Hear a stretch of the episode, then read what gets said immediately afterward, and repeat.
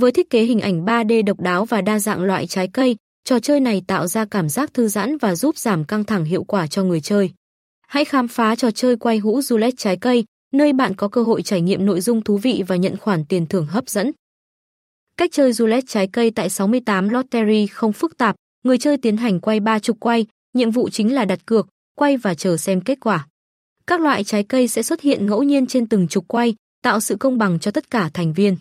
Đặc biệt, tỷ lệ trúng thưởng trong game quay hũ này rất hấp dẫn, mang lại cơ hội giành những phần thưởng có giá trị.